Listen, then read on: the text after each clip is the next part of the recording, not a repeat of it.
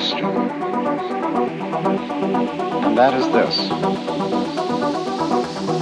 that before we decide either to save the planet or to destroy it,